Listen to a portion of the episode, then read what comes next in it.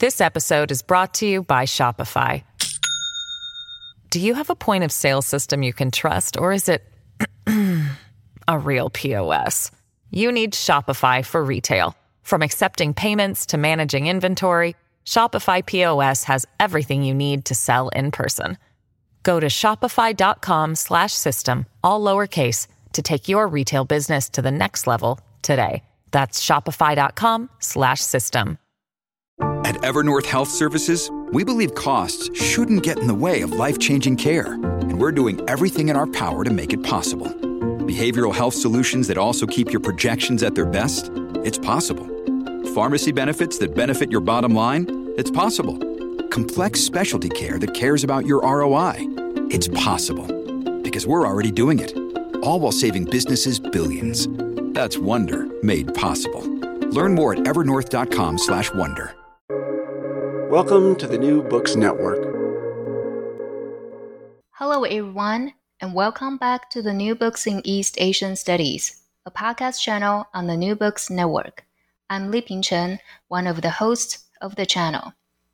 Today, we will be talking to Dr. Peng Jingyi about his new book, Mediatized Taiwanese Mandarin Popular Culture, Masculinity, and Social Perceptions. This book was published by Springer in 2021 and is part of the Springer Sinophone and Taiwan Study book series. Dr. Peng, welcome to the show. Hello, everyone, and thank you, Li Ping, for the introduction. Thank you, Jingyi. So, uh, first of all, I wonder if you could begin the interview by telling us a little bit about yourself and your research. Okay, sure. Um, so I am now a associate professor of Chinese at the City University of New York. Um, I received my PhD in linguistics also from the City University of New York, where I was working on uh, mediatized Taiwanese Mandarin, and then which is how uh, Taiwanese Mandarin is perceived by Chinese mainlanders, and what kind of social perceptions that people in China have about our Mandarin, and then how uh, those so, uh, social perceptions formulated over time. Sounds good, and sounds uh, exactly about what we are uh, the the topic of the book today. And I'm looking forward to talk more uh, later on during the interview. But uh, before we uh, zoom in in the book, um, how do you started this project? Can you share with us some of the uh, behind the scenes story?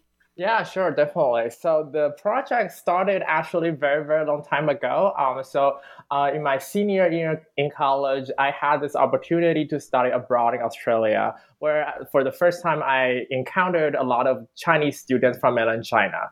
And then whenever I talked to them, they always told me that you have this like very special accent, right? And then um, so for someone who grew up in Taiwan, I was never aware that I actually had an accent because we always take accent for granted, especially if you grew up in a uh, relatively homogenous environment. You feel like the way that you talk is considered a standard. Um, and then so growing up in Taiwan, I never had this perception or awareness um, that I actually speak Mandarin with an accent. Uh, until I had this encounter with those Chinese students from China in Australia. And what they constantly what they constantly taught me was, oh, you have this accent from you know like the TV, uh, like the guys on TV, and then and then so that really made me thinking. So what exactly does that mean to sound like the guy on the TVs, right? And then so they watch a lot of Taiwanese uh, dramas, and then but they they had very very little face to face interaction with real Taiwanese people.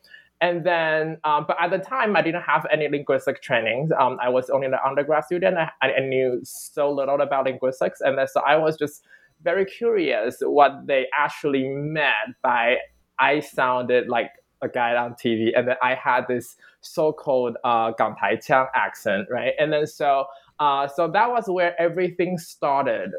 And then after that, um, I went into graduate school for linguistics because language has always been my my passion ever since I was in college. And then so I decided to go into graduate school uh, to study linguistics to become a professional linguist.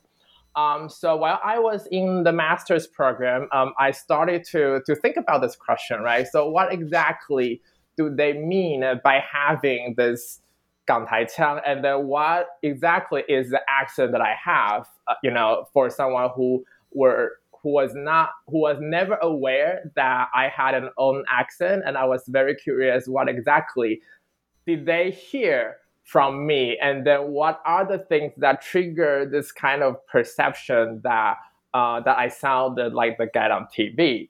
And then so in in my master's program, I I, I kind of studied the the syntactic the grammatical differences between how we use Mandarin in Taiwan and then how they uh, they use Mandarin on the mainland. And then over time, it was developing.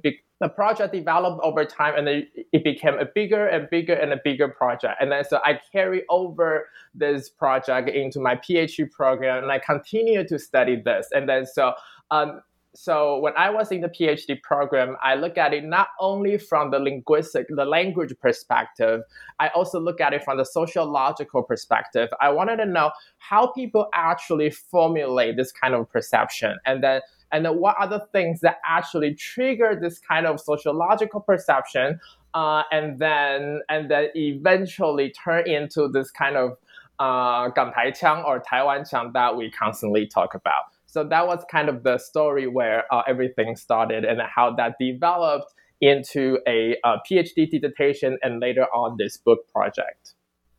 Yeah, thank you, Jingyi, for sharing with us the story from the uh, what you are being uh, considered as the uh, so-called the guy on TV yeah. by the Chinese students, and later on developing and also on your graduate studies and your research, and later on now into a book. And I think this is definitely uh, you touch upon this a very uh, important. Um, circulation, but also perception of popular culture and also cultural production in uh, cross-strait situation, Taiwan and China as well. So uh, to uh, now to uh, I guess first thing first. Now what is Gangtaiqiang? And then you mentioned that this is the Hong Kong Taiwan accent, but uh, I was wondering, can you talk more about what is Gangtaiqiang? And if possible, Jingyi, can you demonstrate uh, the uh, accent for our listeners? Okay, sure.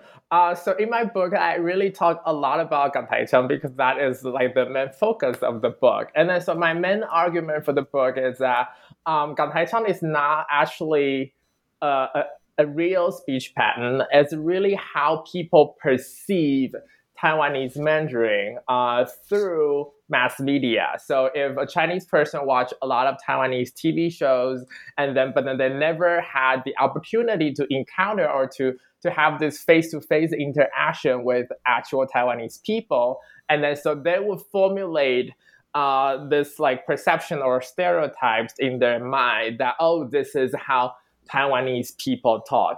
And then this is what I refer to as 港台腔 because when, when I first heard this term, I was very curious because I know that people in Hong Kong talk very differently from people in Taiwan, right? And then so we speak Taiwanese and Hakka and then a lot of other, you know, local Taiwanese languages. And then in Hong Kong, they speak mostly Cantonese. And then so the accent that they have when speaking Mandarin uh, in Hong Kong is so much different from the accent that we have when we speak Mandarin in Taiwan. So I, when I first heard this term, Gangtaiqiang, I was very curious. What exactly does that mean? Is that the accent from Hong Kong or is that the accent from Taiwan. Um, and then so that is, you know, where I started to think about all this kind of language perception and media stuff.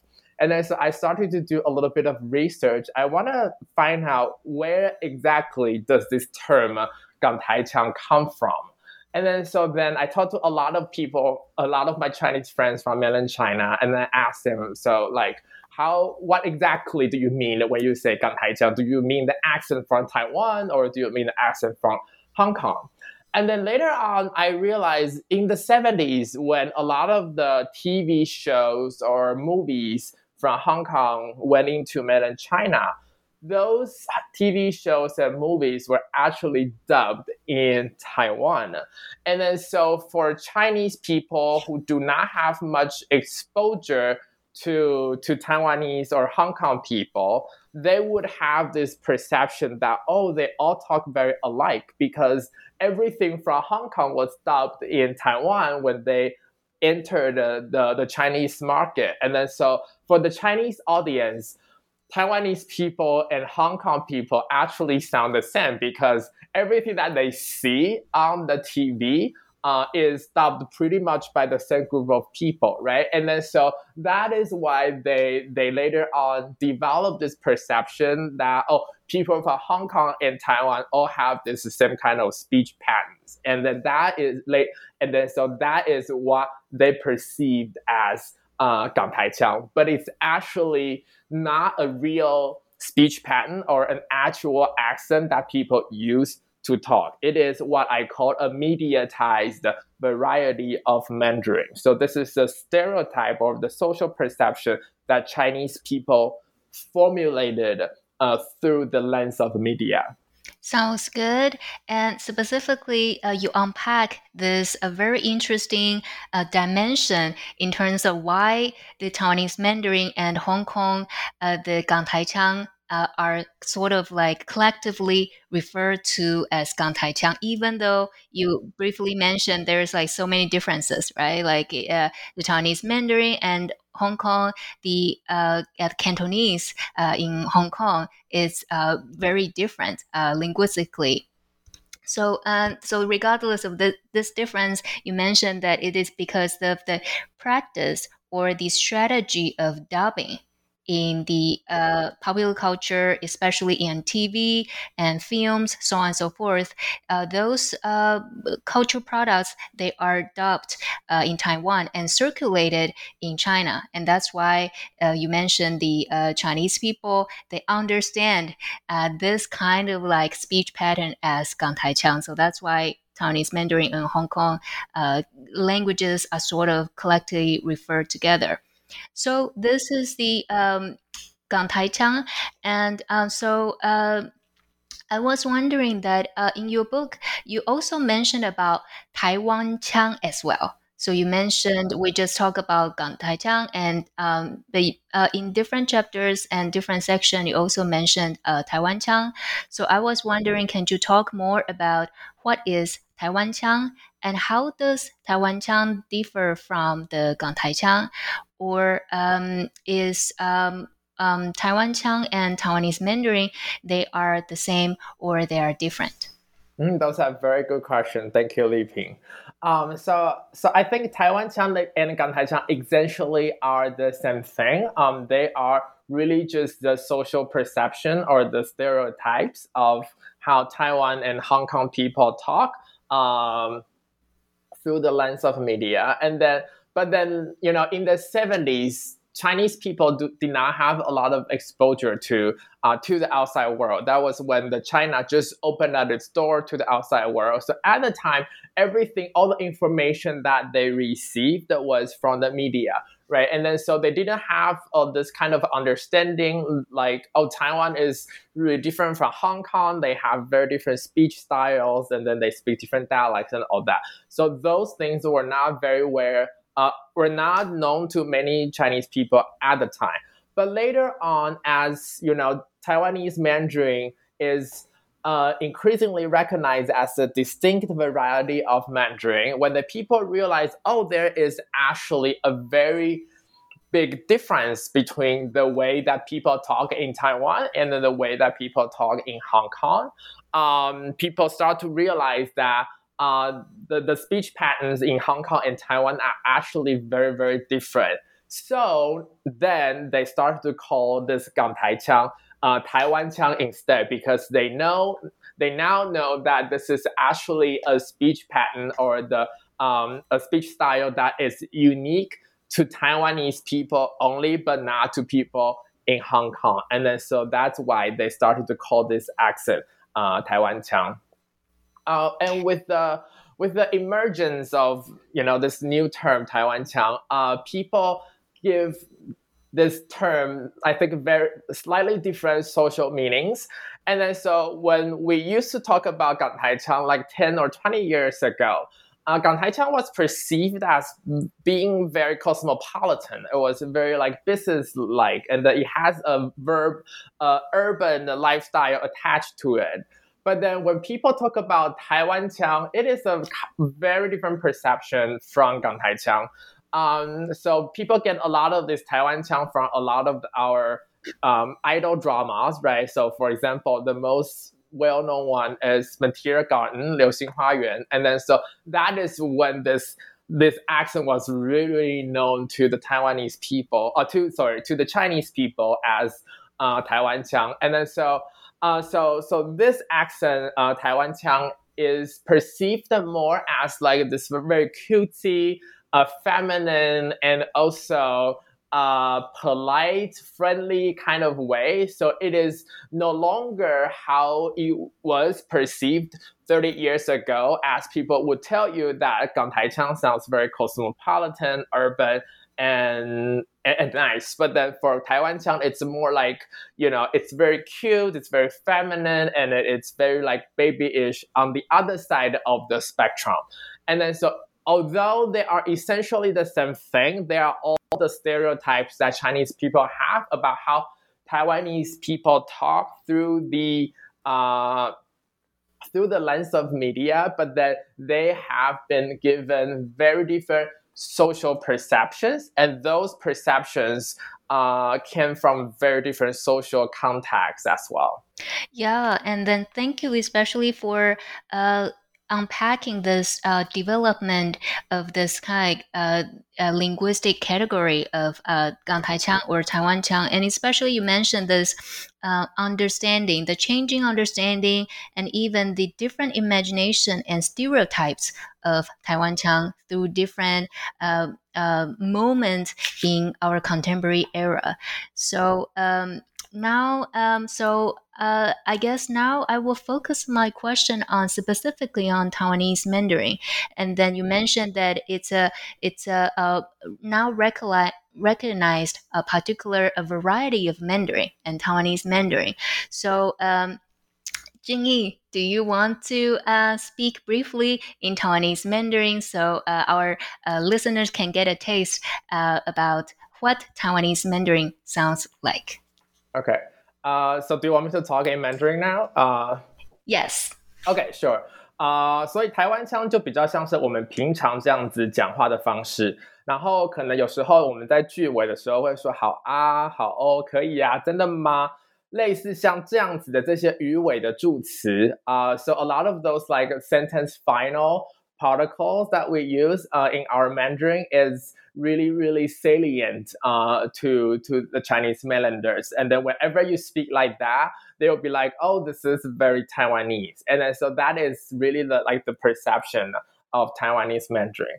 And then also, like I said, um, Taiwanese Mandarin is um, so so Gangtaiqiang is only represents part of Taiwanese Mandarin, right? Because Taiwanese Mandarin is also a very broad way of speaking because if you're from Taipei, you're from Kaohsiung, or you're from, you know, from Taichung, and those those different cities have different their own regional varieties of Mandarin as well. So what exactly is Taiwanese Mandarin, right? And then so even the term Taiwanese Mandarin cannot really cover all the different ways of talking uh, of people in Taiwan. And then so, uh, but the Taiwanese Mandarin, when ling- when linguists talk about Taiwanese Mandarin, we try to focus on the the actual features that the majority of Taiwanese people use uh, in their daily life speech. Uh, so here are some examples. Uh, so like I said previously, uh, the the sentence final particles are some of the very salient features of Taiwanese Mandarin. And then what is also common to Taiwanese Mandarin is the drop of er sound, right? And then so if you are familiar with Beijing Mandarin, uh, they have a lot of the er sound um, at the end. Uh, not just at the end of the phrase or sentence, but also they do the zhi, chi, shi sound very salient, um, in a very salient way. Whereas uh, in Taiwanese Mandarin, sometimes 老师老师, you know, it's a it's we don't make this we don't make it we don't really make an effort to make this distinction between 知吃诗 and 滋吃丝 those sounds and then so those are something considered a very unique feature of Taiwanese Mandarin although a lot of southern uh, Chinese speakers also use these kind of features. Uh, they don't they, they drop the R's as well, but then whenever people hear uh, this drop of er sound, um, they usually associate that uh, with Taiwanese Mandarin. Um, and then another feature that we hear a lot is the the n and the ng sound. So 学生,学生 and 学生, right? And then so in Taiwanese Mandarin, we would say 学生 a lot. Uh, but then in in standard uh, Mandarin or the Beijing Mandarin, so to speak, uh, you would say 学 right? So you will make this ng sound more salient than people would in Taiwanese Mandarin. And then so the the nasal, how we produce the nasal sounds uh, is also different from uh, standard uh, Mandarin in Beijing. Uh, also, there uh, we have this tendency to replace uh, all the neutral tones with full tones, right? So instead of saying 学生 we would say 学生, right? So we do we, we we we drop a lot of the neutral tones and then instead we, we use uh, uh, a regular tone instead. So instead of saying 朋友, we would say 朋友. Also, we use the third tone to replace the, the neutral tone. So so those are all very uh, salient phonological features of Taiwanese Mandarin. And syntactic wise, one of the very well known feature of uh, Taiwanese Mandarin is the use of 有, right? And then so we have this tendency in Taiwanese Mandarin to use 有 as an aspect marker, which means we would say, uh, 我有看过这部电影, or 我有吃过这道菜. Uh, so that means uh, I had this experience before. So as uh, markers of completion, uh, of an action. But in standard Mandarin, this is not a grammatical feature for many of people from northern part of China. And then so they will always tell you, 我没吃过这道菜 or 我没看过这部电影 or 我吃过了我看过了这部电影 they wouldn't even use 有 uh, in their sentence as a um, marker of completion. Uh, but then that feature is so common in Taiwanese Mandarin and also in a lot of southern varieties of Mandarin uh, because many southern dialects of Chinese, such as um, Taiwanese, Hakka, Cantonese, they all have this yo feature in their dialect. And then so when we speak Mandarin, um, there is this tendency that the, the the feature will transfer into the way that we speak Mandarin. And then so we get a lot of those features actually uh, from Taiwanese and from Hakka because those are the the two most spoken uh, local vernaculars here in Taiwan. Uh, so, so when we speak Mandarin, a lot of those features would um, automatically transfer into the way that we speak Mandarin. Uh, so those are some of the very common features um, observed by linguists. Um, but then obviously, uh, not everybody use those features, right? And then so it is really just um, statistically, we found that a lot of people would have those features in their speech, and then we refer to those features collectively as Taiwanese Mandarin. But then again, when people say Taiwan Qiang or Gantai Qiang, that is a social stereotype about Taiwanese Mandarin. But again, that is not the actual way uh, that people talk. Yeah, thank you, Jingyi, for um, sharing with us the different features of Taiwan Qiang and also the comparison as well, the Taiwanese Mandarin and also the uh, Beijing Mandarin. And then um, in this like five different features, and specifically, I appreciate you mentioned that uh, there's this diversity, there's a differences within the uh, Taiwanese Mandarin itself, especially when we think about the um, multi-ethnic uh, society that different uh, communities they actually uh, speak mandarins uh, one way or another differently as well. So i appreciate you mentioned the uh, point of diversity even though now we sort of seem to talk about uh, taiwanese mandarin as one um, uh, linguistic category, but uh, yes, there are some uh, diversities and differences within this group. And um, so now, um, so uh, now we'll be moving on to the Taiwanese Mandarin, and especially thinking about Taiwanese Mandarin, the development, the practices of Taiwanese Mandarin in historical views. That is, you know, from the nationalist government, they moved to Taiwan, and all this uh, uh, Sinocentric. Uh, uh, regime, but specifically about linguistic uh, policies and also Mandarin education in Taiwan from uh, they moved here, I mean, moved to Taiwan, and then from the 50s. And um, so I was wondering, can you talk a little bit about how is uh, Taiwanese Mandarin evolving, and especially from this uh, nationalist uh, uh, strategy for education and promotion, and uh, now to nowadays? Sure. Um, so as we all know, after World War II, um, the, the, the, the, the Nationalist Party moved to Taiwan, and then uh, they wanted to to take control of the island. And then so at the time, um, there were a lot of different. There were some different dialects spoken on the island, right? And then there were Taiwanese, there were Hakka, and then there were some Japanese also. And then so for the sake of communication, they want to uh, promote uh, the use of Mandarin throughout the island. And then so they made this rule that everybody at school should speak Mandarin only.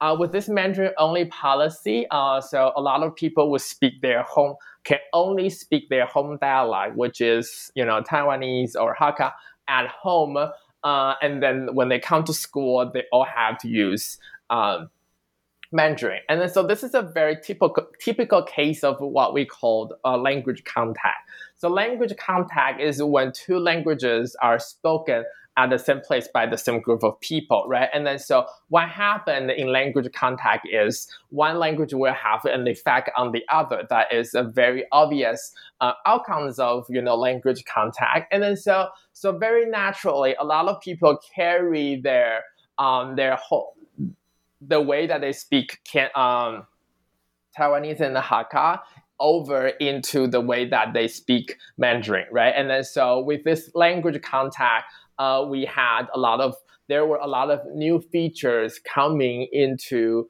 uh, the Taiwanese Mandarin, and then at the time we were not also not allowed to have any sort of contact with mainland China, and then so after the separation for 50 years. Uh, a mainland Mandarin and Taiwanese Mandarin just like diverged in their own way and then developed their own ways of speech and own ways of like features and how how they use different you know phonological and syntactic uh, features. Uh, and then so that it was sort of like the this historical development of Taiwanese Mandarin. And then more and more, uh, we got this like influence of from Japan, right? Because we used to be the Japanese colony, and then so in a lot of ways we adopted this kind of Japanese like cuteness or very uh, feminine kind of a speech style in popular culture, and then people think, oh, that is such a w- cute way of talking, and then so people associate a lot of those features with uh, femininity, right? And then so a lot of girls want to sound cute uh, on you know on social media uh, or on TV, and then so they would pick up those like Japanese kind of like cute features in um, in the way that they speak Mandarin, and then so so so more and more uh, those kind of like cutesy uh, feminine kind of style go into the way that we speak Mandarin over time. And then so now it becomes this kind of what Chinese people call a very cute and you know feminine way of talking. Uh, so that was uh, that was like a really really brief introduction of how uh, Taiwanese Mandarin evolved over the last 50 years when the uh, Nationalist Party brought the language to Taiwan and then how they interact with the local languages first. And then later on, um, people pick up the speech style from, from Japan in popular culture. And then that the way, you know, Mandarin was spoken is now uh, developed into the way that we hear uh, on TV these days. This episode is brought to you by Shopify. Do you have a point of sale system you can trust, or is it a real POS? You need Shopify for retail. From accepting payments to managing inventory, Shopify POS has everything you need to sell in person. Go to shopify.com/system all lowercase to take your retail business to the next level today. That's shopify.com/system. Yeah, thank you, Jingyi, and especially appreciate uh, you mentioned that there this kind of uh, localization, right? Like localization of um, Mandarin. Uh, one way is this kind of linguistic, linguistically, linguistically localized. Uh, I just want to highlight the example you mentioned earlier in terms of yo, right? So um, sometimes this kind of inclusion of yo uh, is uh, one way or another might be influenced by the Taiwanese Hokkien use of the language and it's sort of kind of like mixed in the uh, Mandarin uh, speaking as well. And another uh, trajectory you also briefly mentioned is this kind of localization uh, uh, in relation to Taiwan's history of uh, serial colonization as well, the Japanese influence, and also the, I mean, the nationalist government, the kind of like Chinese uh, ideology in the linguistic uh, education and performance. And lastly, you mentioned this uh, kind of cutified, right? The kind of cutified um, trend of Mandarin. And then so these are the two major uh, um, dimension that you mentioned about the involvement, uh, evolution of Taiwanese Mandarin. So, uh, with that said, and also to think about, you know, from the 50s to nowadays, uh, you know, the language is evolving, right?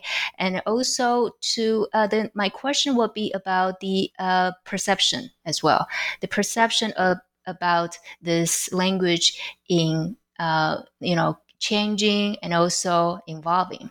So, how has the Taiwanese Mandarin acquired uh, different social meanings uh, locally and also uh, in China or even globally as well? That is an excellent question. Um, so that was also the main focus of this book, right? And then so I was really interested in how the social perceptions of Taiwanese Mandarin really changed over time, given different social uh, given different social meanings, the different contexts and power dynamics and all that.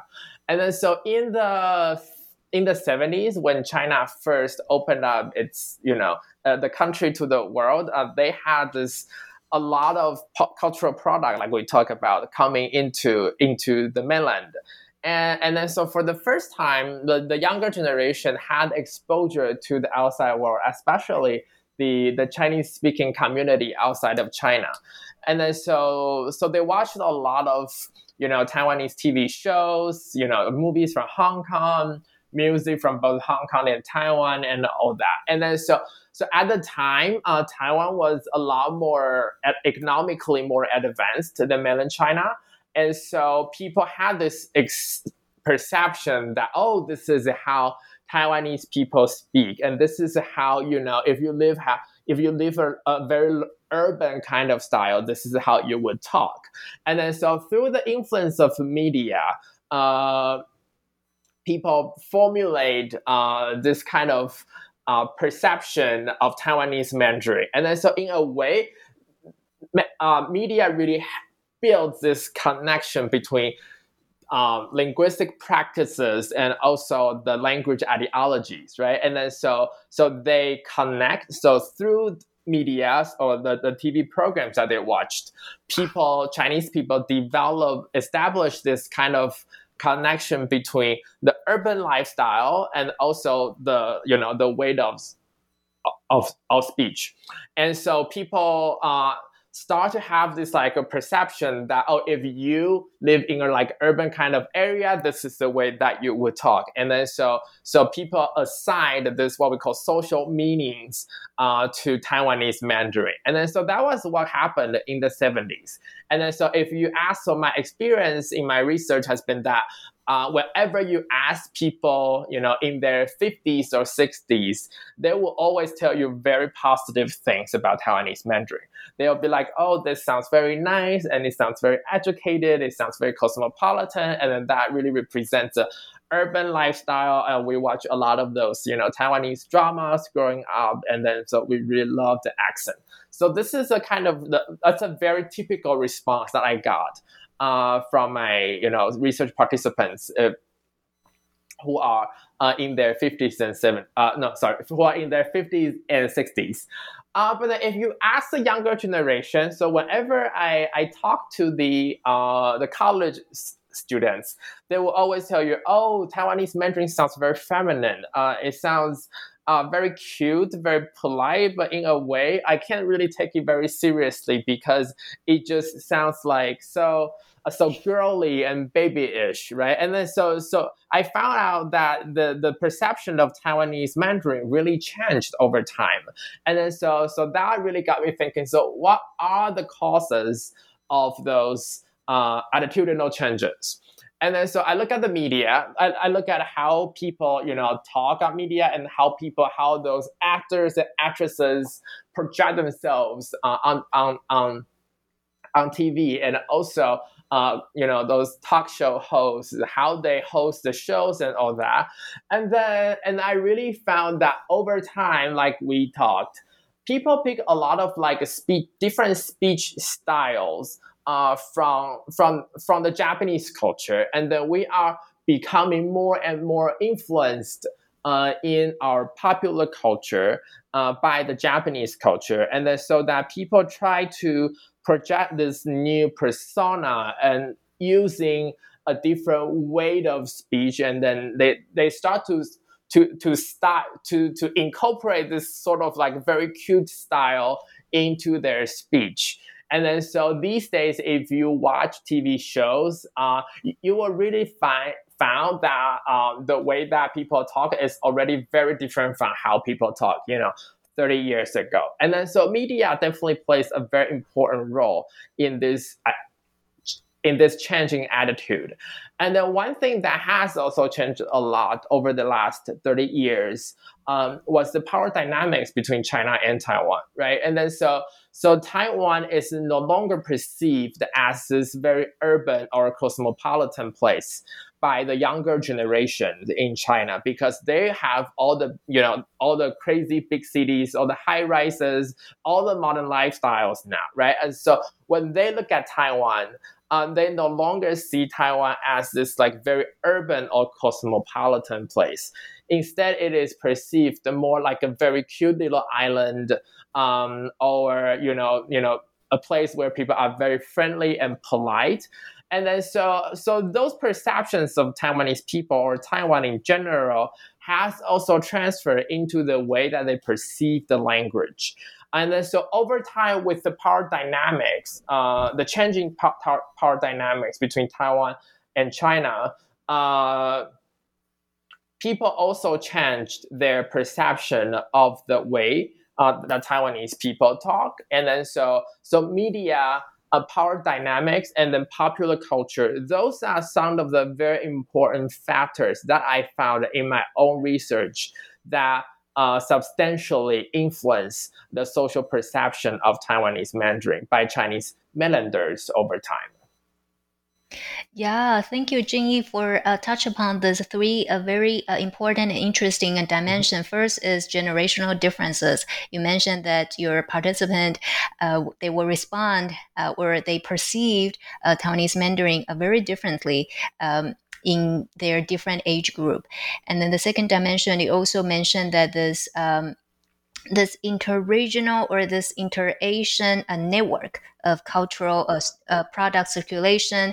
Again, you mentioned this kind of Japanese uh, soft power, right? And how that is very this uh, uh, popular in Taiwan and also other. places in Asia as well. So this kind of circulation, inter-Asian circulation uh, network of circulation. And lastly, you mentioned this uh, kind of contemporary cross-strait geopolitics, how that uh, changing power dynamics. I mean, you know, back in the 50s and 70s, Cold War, and now contemporary, how that changing, shifting uh, geopolitical uh, landscape also, uh, one way or another, shape the uh, perception, understanding, or even, as you mentioned, imagination or stereotype of Taiwanese uh, Mandarin. So uh, uh you mentioned how uh, media shape and also circulate and popular, popularize uh, Gangtaiqiang in China. And I was wondering, can you uh, elaborate a little bit more about what kind of media that you are talking about. So uh, I remember uh, in different uh, chapters you mentioned about this kind of uh, talk show on TV, so on and so forth. But I was wondering, is there also like other trajectories, for example, like films or other uh, different cultural products in the uh, media circulation? Yes. Um, so in my study, I mostly just look at TV shows, but then not just TV shows on TV. So so I was interested in, any sort of platforms where you can watch those shows, right? And then so the most important thing that we know about um, about media and language is we all um, if you watch shows a lot of a lot and then over time there is a possibility that you will pick up those features that uh, that you think it's really cool and that or things things that you think very positively. And then so but if you don't really like the show or you think people you know the people that you see on tv is not are not cool and then and then you have a very negative perception of the show uh, most likely you won't pick up those features. And then so so traditionally in sociolinguistics there is this um, theory called um, speech accommodation theory. So the theory, speech accommodation theory, says that if you have you know face-to-face interaction with people, and then over time you will pick up those features fr- from the person or people that you are talking to, and that is what they call speech accommodation.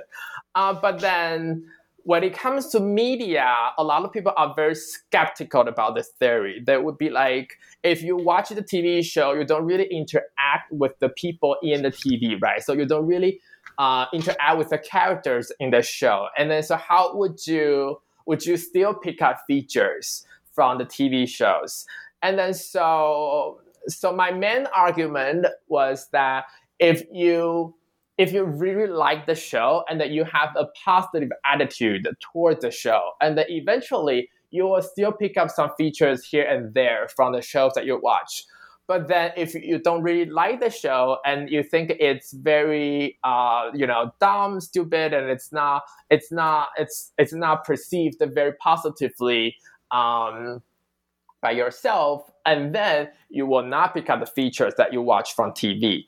Uh, so so my my my study has been focusing on TV shows, but the, it's not just TV shows on TV, but also if you can watch the TV shows from you know from different platforms such as you know on the internet or Netflix and a lot of other other platforms that that you can watch as long as you can see the characters that that sort of gives you the social context and then you can hear them talk and then so that that's the media that I was interested in. And then so I look at so I when I did my survey, I asked people like, you know, how how often you watch those shows, but then not necessarily on TV, but also from the internet and from a lot of different platforms. So wherever you have access to those shows, dramas, or whatever, and then I will consider that a media platform that can have uh, a, a potential impact on people's speech behavior.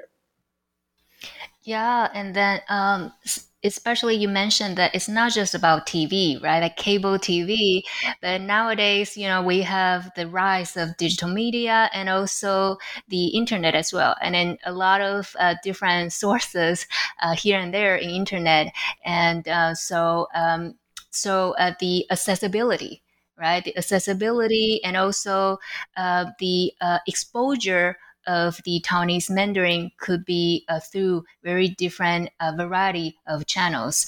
Um, in everyday life. So uh, we talk about media, and then we also talk about language ideology uh, previously, and especially about how um, Taiwanese Mandarin is being perceived uh, by some. It, it mentioned is desirable. It seems to be this uh, educated or cosmopolitan profile uh, to the speaker. But you also mentioned for some people it seemed to be quote unquote awkward, or it's uh, more like those uh, undesirable feature uh, in the uh, Mandarin uh, practice. So, uh, with this uh, perception from the uh, Chinese uh, people, and I was wondering that because nowadays Taiwanese people actually consumed and watch a lot of uh, TV shows from um, China. And then, you know, for all the dramas, the talk shows, and also variety shows. So, uh, my question for you is that even though this may be uh, outside the scope of this book, but I'm interested to hear your uh, your thoughts or maybe some observation that you can share with us that how the recent rise of Chinese cultural production and especially in Putonghua, how that impact the practice, the speaking of Taiwanese Mandarin. That that's a really really good question, Li Ping. Um, I, I feel like there is also definitely a, like a reverse impact uh, on, on on Taiwanese Mandarin from from mainland China because just like you said, there are so many shows from China that people watch in Taiwan these days, and then so uh, so I feel like over time we will pick up. So I think I have already noticed a lot of the the phrases um, or the pronunciations and stuff that is has been picked up by Taiwanese people. And then so I feel like over time, uh, there will be more and more features from Beijing Mandarin entering uh, Taiwanese Mandarin. And then so there is there is definitely this like reverse effect going on um, in Taiwan, especially on the way that we talk. And then so so so definitely I have noticed that people pick up words such as uh, what are some some of the very common words that we uh, we will use that's from China? Uh, for example, 靠谱, right? And then so um, there are a lot of ex- other expressions that I, I couldn't think of off the top of my head. But then but then if you know if, if you pay attention to the daily life speech of Taiwanese people, and then you will definitely notice a lot of the phrases that are actually uh, from China. Um, through through media as well. So definitely that is happening more and more. I think like over time uh, that will be uh, the there will be more and more um, vocabulary or syntactic structures or, or phonological features going into Taiwanese Mandarin from China. Yeah, I, I think about one phrase that uh, 视频. So there, this this term uh, has appeared uh, more and more, especially now we have all the digital media and social uh, media platform. Uh, so what we call vi- video uh, in Taiwan, and then some people start to use uh, 视频 to refer to uh, video instead of 影片. Yeah. So, uh, but I think this is uh, definitely uh, one uh, great example to think about Taiwanese Mandarin as a living language, right? So it's a living language. People are using it. That's why there's still this kind of different changes and uh, evolving as well, still evolving because it is a living uh, language. And um, so, uh, so with this uh, Taiwanese Mandarin and also perception, you mentioned this briefly uh, earlier as well. But I was wondering whether you can talk a little bit more about why or how is uh, Taiwanese Mandarin or the so-called Gangtaiqiang specifically associated with cuteness or with this kind of cutified uh, cutified uh, pattern of speech or in some contexts associated with 撒娇. So how it seems that all these are sort of kind of like uh, uh, feminine, uh, sort of kind of like profile to the uh, Taiwanese Mandarin speaker. So I was wondering, can you uh, talk about the association or the connection between the two? Sure, definitely. Um, so I feel like a lot of the shows that people watch from Taiwan are idol dramas, right? And then so those idol dramas are essentially made for female audience. And then so a lot of the times uh, the people talk or you know uh, is catered to their female audience. And then so of course the, the girls want to be like really, really cute. And then the guys also want to be like really like mellow and you know uh, soft and caring, that kind of features. And then so so that really gives the language the characters as well. So it's not just uh, the characters they have personalities that the, the, their personalities also transferred onto the language and then so that is why i said that media really plays this role of formulating but also fortifying this link, uh, semiotic link between um, linguistic practices and the social ideologies. And then so by watching all those TV dramas made for women, and then people over time pick up this kind of concept that oh Taiwanese people really talk in a very feminine way. Um, but but it's mostly because of the, the genre of the shows that they watch, right? It's not that they have a very comprehensive exposure to different aspects of life of Taiwanese people, but they, they only have this one very single aspect of you know Taiwanese lifestyle, and especially when those shows are made uh, specifically for women, and then so people pick up this kind of like features that oh this is how you know women would talk and this is how guys would, would talk when they are talking to women and all that. And then so so over time, people have developed this perception that Taiwanese you know people talk in a very very feminine way yeah and then specifically uh, the uh, gendered perceptions of taiwanese uh, mandarin and also the speakers uh, as well.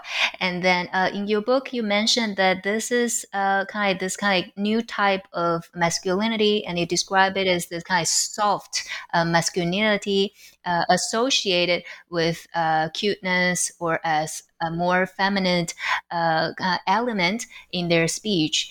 And so I was wondering, can you talk more about how this new type of the uh, soft masculinity, as it is associated uh, with uh, Taiwanese Mandarin, how this new type of soft masculinity uh, reshaping or redefining the model of uh, masculinity or the masculine language in the Sinophone world? Okay, sure. Um, so, so towards the end of my book, um, I start to think, okay, so what exactly is considered feminine, right? So when people tell me, oh, your way of talking is very feminine, what exactly does they mean by feminine? What are the features or what are the characteristics of you know femininity that they're talking about? And then so I, I started to do a lot of kind of research on femininity and also masculinity in different cultural contexts, right? And then so of course, in different cultural contexts, there are different definitions of femininity and uh, masculinities, right? And then so and so in, in Asia recently, there is this new uh, models of masculinity going on from the from the influence of uh, K-pop, um, the, the Korean popular culture, right? And then so so we saw we have seen a lot of those like K-pop stars uh, that you know they are male, but then they put on a lot of makeup and then they dress in a very uh, gender neutral way or what we call androgynous way, right? And then so and then so they become extremely popular uh, among the younger generation, and then they present a, a, a very different type of you know fem, uh, masculinity. They are considered very uh, they are considered uh, nonconformist, right? They are considered with this very youth youth um, independent, nonconformist identity. Uh, and then so they become very, very well accepted by the younger generation, not by everyone, but then by the younger generation especially. And then so this kind of image also goes into a lot of the shows that we have, right, in Taiwanese uh, dramas. And so so when so those guys would dress up like those K-pop star, or they have like the makeup, the hairstyle, or the uh, or, or, or, the overall style. It's very androgynous, right? And then it's not considered so. I when I look at a lot of studies by Korean scholars, they said it's not it's not feminine. You know, making putting on makeup for men, it's not a feminine thing, but it's a new ways of looking at uh, male identity. It's a new way of looking at what exactly is modern masculinity. Uh, and then so this kind of new concepts or ideas really come in come across uh, Asia, not just into Taiwan, but also into China, Japan, and a lot of um, East Asian countries. And then so over time, that those like Korean dramas and K-pop are are really reshaping how people perceive what masculinity is. But then for people who are not yet influenced by this, or people who are not acceptive uh, of this kind of influence, they would see Taiwanese Mandarin, or, or they will see this culture as you know, being very feminine or being not like a man or, you, you know, stuff like that. And then so, so this new kind of masculinity is still changing how people think of what a man should be like or what, uh, what, uh, what is considered a masculine speech style or what is considered a feminine uh, speech style. But then uh, we do not have a, a, definite answer for that one yet because that is still changing uh, our perception over time. Uh, so toward the end of the book, I, I kind of want to draw on this conclusion that our perception is really dynamic. Our perception of language is really dynamic. It's it's not only uh, it's not only the way that we talk, but also it is in the social con. It is a it is a lot about the social context, right? So how we perceive femininity, how we perceive masculinity, and those perceptions will transfer into the way that we perceive languages as well. And then so with this new type of new new type of masculinities and femininity coming into Taiwan and also into China, and then that are those new concepts of gender uh, are also reshaping the way that we look at our own and other people's languages.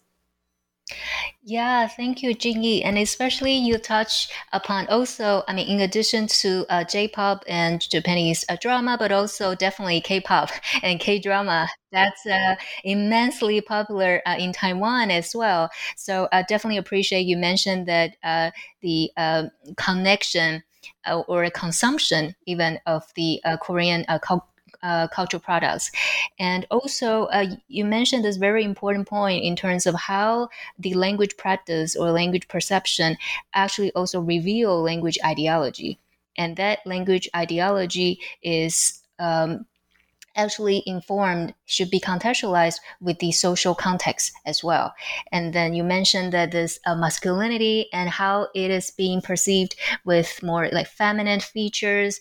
And also, uh, I guess one way is also to think about this kind of like uh, the social context uh, is you know, one way or another, still kind of like the undercurrent is still this uh, heteronormativity uh, that to kind of like uh, categorize as masculinity and femininity, uh, but uh, in a way that you know nowadays it's a very diverse uh, life. So I guess this is something that when I hearing you uh, uh, unpacking the uh, gendered perception, then I was thinking about the ideology and also, I mean, of course, K-pop and K-drama as well. All right. Um, so uh, thank you, Jingyi, for uh, sharing with us the uh, the thoughts and some of the highlights from the book. And uh, so now um, we are uh, towards the last section for our interview. So, uh, per our tradition, so I will be asking you the uh, traditional final question here at New Books Network. So, uh, Jingyi, uh, can you share with us uh, what you are working on right now, or what's your uh, next project, your next plan will be? Mm. So my uh, my next project will be looking at uh, the role of gender in language acquisition. Um, so as a linguist and also a, a, language instructor, I have always been really interested in how people acquire Mandarin as a second language. And so, and then so more recently, um, after I finished this book project on Taiwanese Mandarin and how language media, uh, language media, and also genders are really influence the way that we perceive languages. I want to look at how exactly uh, gender plays a role uh, in language acquisition. Um, so I, I, I, got my initial idea when I went to some of those um, language meetups in New York. Uh, so as you probably know that in New York there are a lot of different kind of meetups where people gather together for similar interests and, and and stuff like that. And and one of the very popular meetups um, is language meetups, right? And then so sometimes I go to those Mandarin meetups to meet with people and to practice Mandarin with them. And then so I found that there are um, different different like communicative strategies that people would use at those meetups, right? And then so male and females sometimes they use very different, you know, communication strategies when they approach, you know, new people, when they approach people that, you know, they meet for the first time. And then so so the how they make their transitions of topics and how people uh, where do people take pauses and where do people, you know, take turns to talk and all that. I, I feel like in ter- if you really look at their weight um, of using those communicative strategies, you really find that men and women they take very different strategies when they talk to people. And then as a result that also have an in, that also has an impact on the way that they acquire a, a foreign language. And then so my next project um, I was I, I, I was really interested in how you know gender influenced the way that we acquire languages. So I was not I'm not just looking at you know meetups in New York, but I also look at a lot of the migrant workers in Taiwan. And then so over the past ten years, we have been getting a lot um, of migrant workers, mostly female, right, from Southeast Asian countries working in Taiwan. And then so they, um, for them, uh, they work, a lot of them work as dom- domestic helpers in the family setting. And then how they communicate with the family members, how they communicate uh, with the kids, with the grandmoms, or with the, with the, with the husband and with the wife. Um, is also very crucial to the to the to the study of gender in second language acquisition. And then, so as a female worker in a foreign household, what kind of communi- communicative strategy they take in order to communicate with the people that host them? And then, with that kind of strategies, how do they acquire Mandarin uh, over time without very little formal instruction. And then, so that would be my next step in my research, and it's something that we're really, interested uh, to find out more. Yeah, that sounds very interesting, and especially the uh, migrant workers and also the uh, so-called new immigrants in Taiwan. Mm-hmm. Um, they move to Taiwan for work or for uh, many different reasons. I guess this is also partly related to what we mentioned earlier in terms of the diversity in Taiwan as well uh, the community composition, the uh, linguistic practice, but also, you know, for the religious practice, so on and so forth as well. And language is definitely one of the uh, very important feature for this uh, diverse uh, Taiwan. All right, so um, that sounds good, and looking forward to your um, maybe next book about this uh, project. Yeah. So, uh, Jingyi, I want to thank you for being on the show today. I really enjoyed our conversation. I want to thank you, our audience, uh, for uh, listening to the end. And uh, so um, this will be uh, the uh, last part of our uh, interview for today and also for this year, 2021. So. so I hope uh, everyone uh, take a good care and staying safe and see you next time in 2022. Goodbye. Bye.